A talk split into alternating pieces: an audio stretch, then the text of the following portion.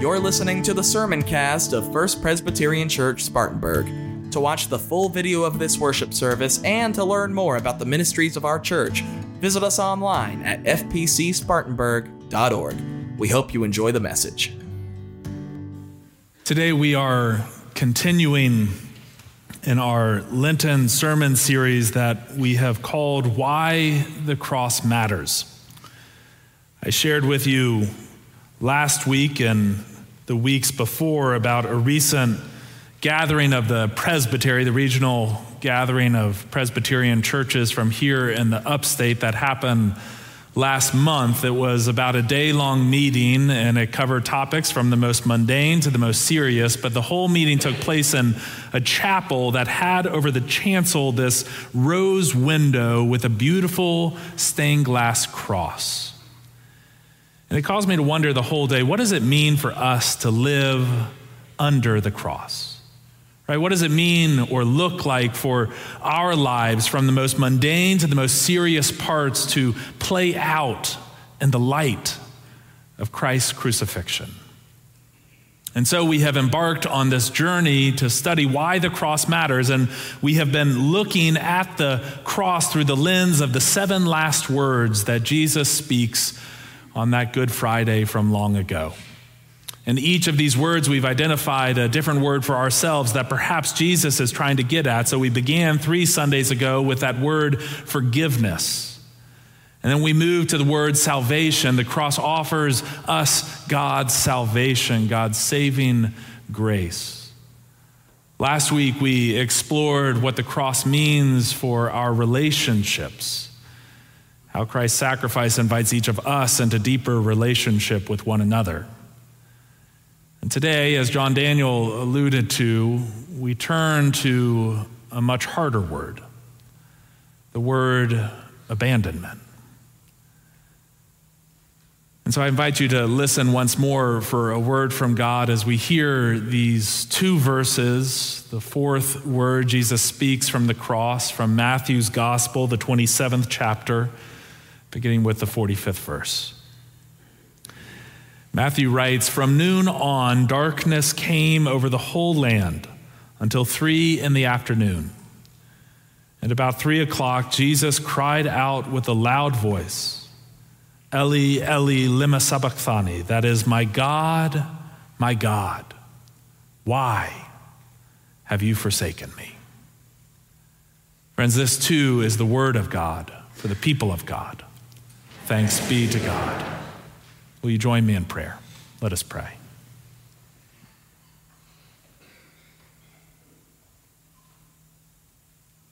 Good and gracious God, now more than ever, help us to lean on your goodness, on the promise of your grace, on the truth of your steadfast love. Indeed, O oh God, through your goodness and mercy, we pray that your Spirit might alight upon us now. That the words of my mouth and the meditations of all of our hearts gathered together here in your sight would be pleasing and glorifying to you. For you and you alone are our rock and our Redeemer. Amen.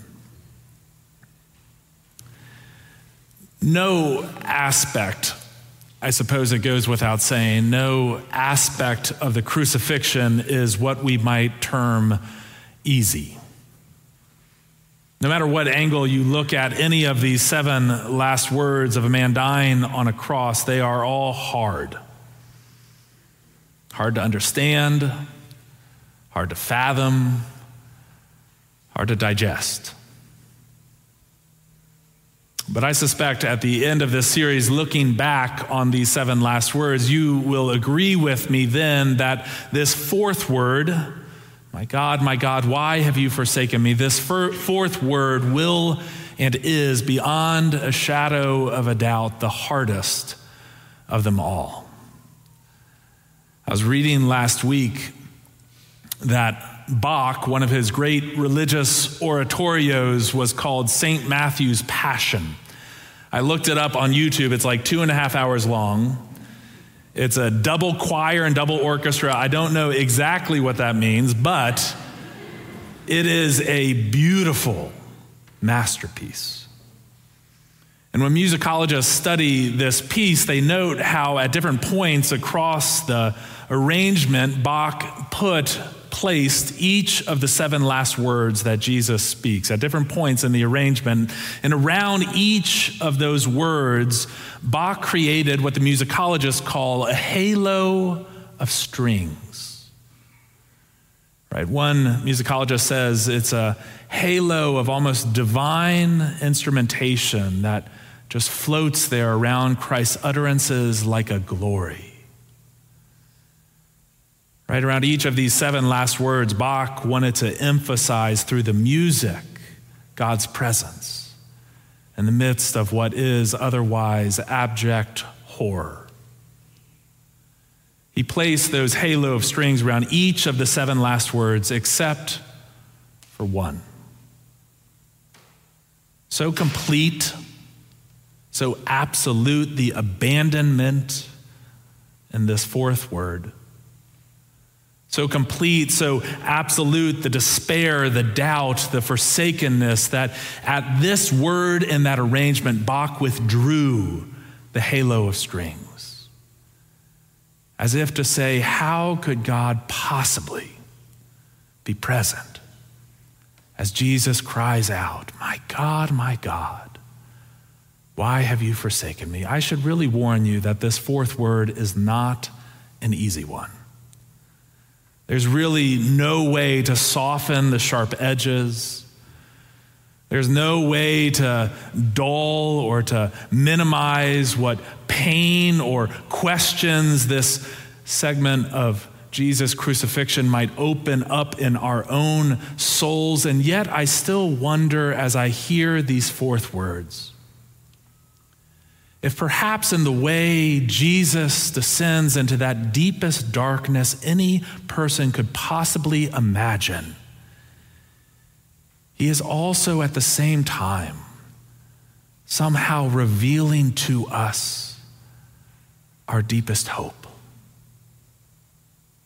Think about it. Every human life from the very beginning of time all the way to this precise moment, every single one of us has experienced pain and sorrow and suffering. Sometimes it's our own pain and sorrow and suffering, and sometimes it's the pain, sorrow, and suffering for those who we love, for those who we know, right? Each person that has ever lived and ever will live, each person right here, right now, has asked the question, why? Why now? Why them? Why this? Why him? Why her? Why me? Isn't it remarkable that here at this moment in the Passion narrative, we learn that Jesus himself knows all of our grief?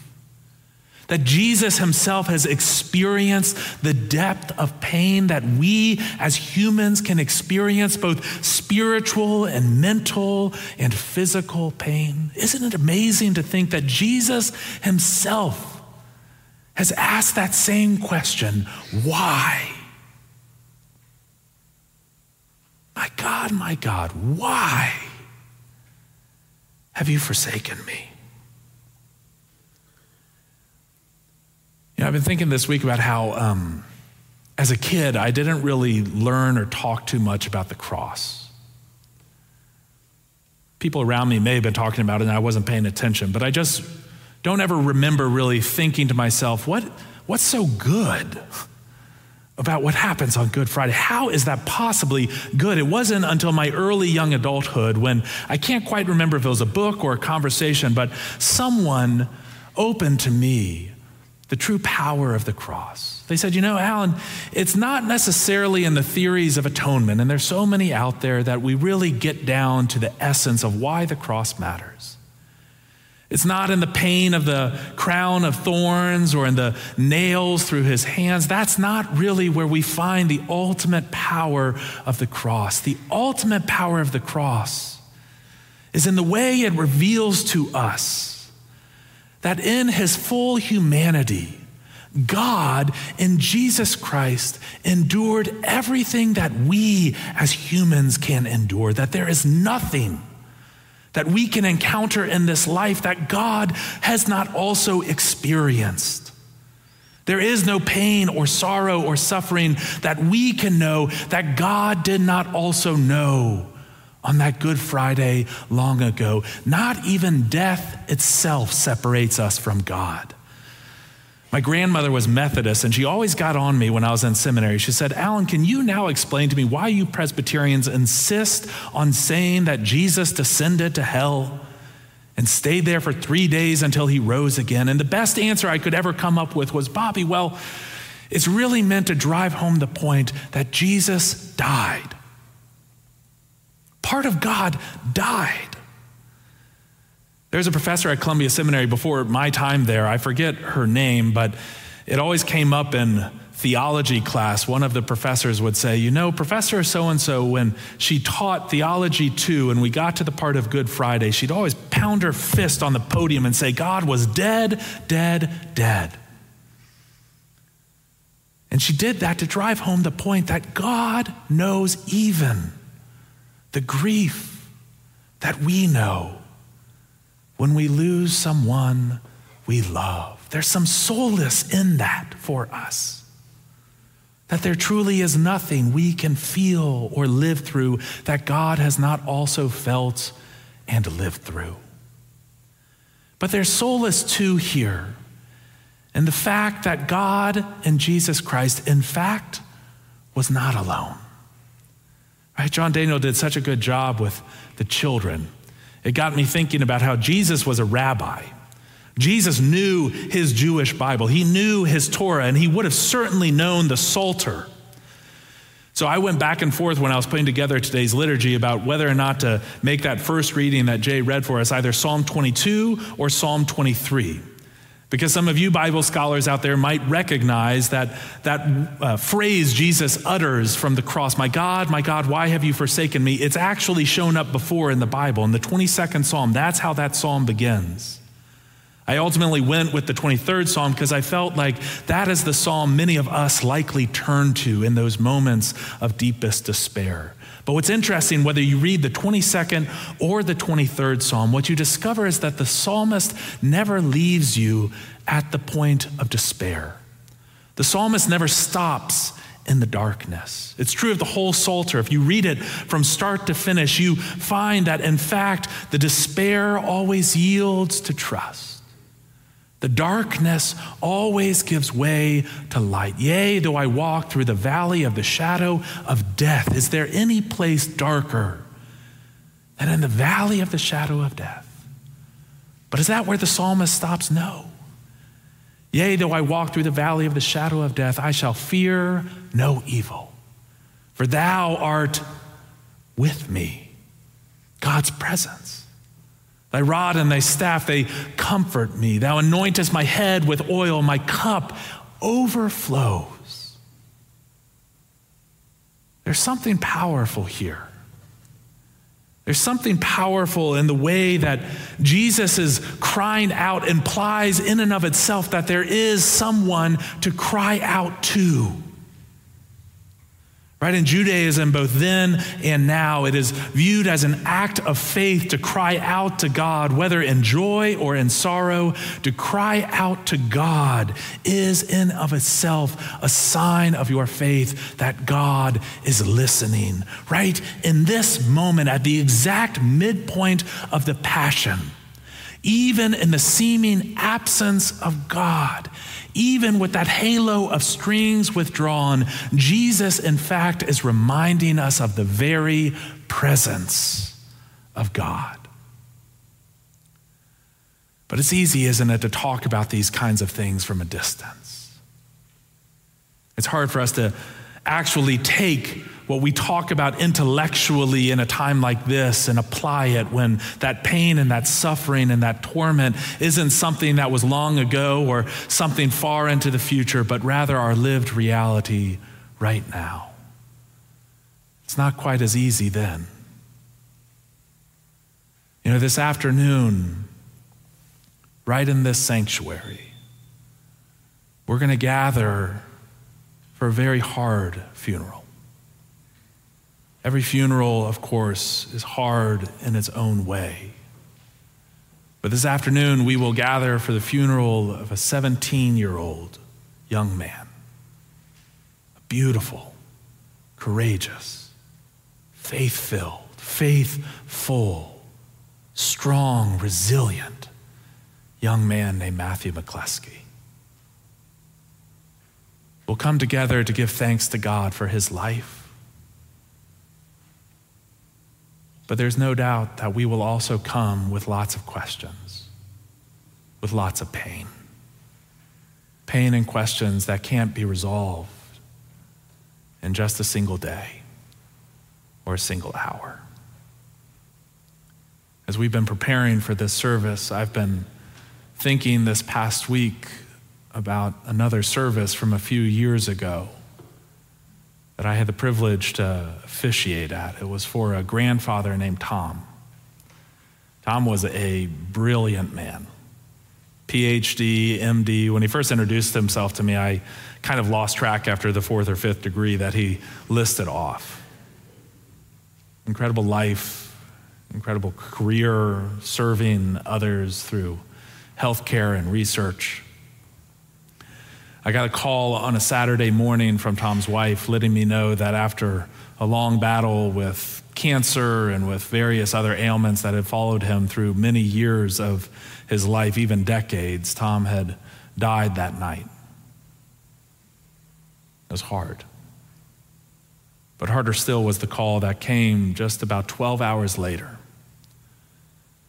Tom's granddaughter, six year old girl, she had been fighting her own battle with cancer, had been under hospice care for a number of weeks, and just 12 hours after her grandfather died, she died. She lived in another city, and we made arrangements for the service for Tom to be held first in our sanctuary, and then a few days later, they would do a service for his granddaughter. But you can only imagine the devastation, the forsakenness questions. Right, we gathered in that sanctuary, Kathy and their three girls, a very tight knit family, including the mother and her husband of the young granddaughter. Nothing came easy that day. The words were hard, the prayers were hard, the hymns were hard. But you know, I remember looking out on the sanctuary full of people. And I remember noticing and just noting in the back of my own mind the faces of the people who were there. Right, there were friends and neighbors who I had seen throughout the week before who had come by to drop meals off, written cards, some who just sat quietly in the kitchen for hours on end just in case someone needed a cup of water or a glass of tea. They were out there in the sanctuary that day. And so too were other women who had lost their husbands, who had and were still walking that long path. Some of whom I had not seen in church for quite some time, but who were there that day. Right? I thought to myself, how amazing is this? That this family, this family that is living through truly unimaginable, unimaginable pain and sorrow and suffering. This family who had experienced the absolute worst that there was to experience, how incredible was it that they were surrounded in this moment by other people whose stories, though different, were similar. Other people who had traveled to some of those darkest valleys we can travel in this life.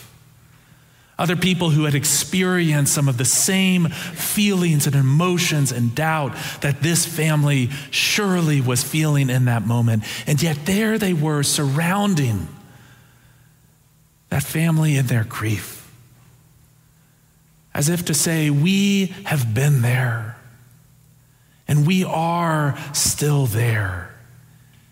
Yet somehow, here we are with you to. Somehow we are still making it because we have discovered that somehow we have not yet been destroyed.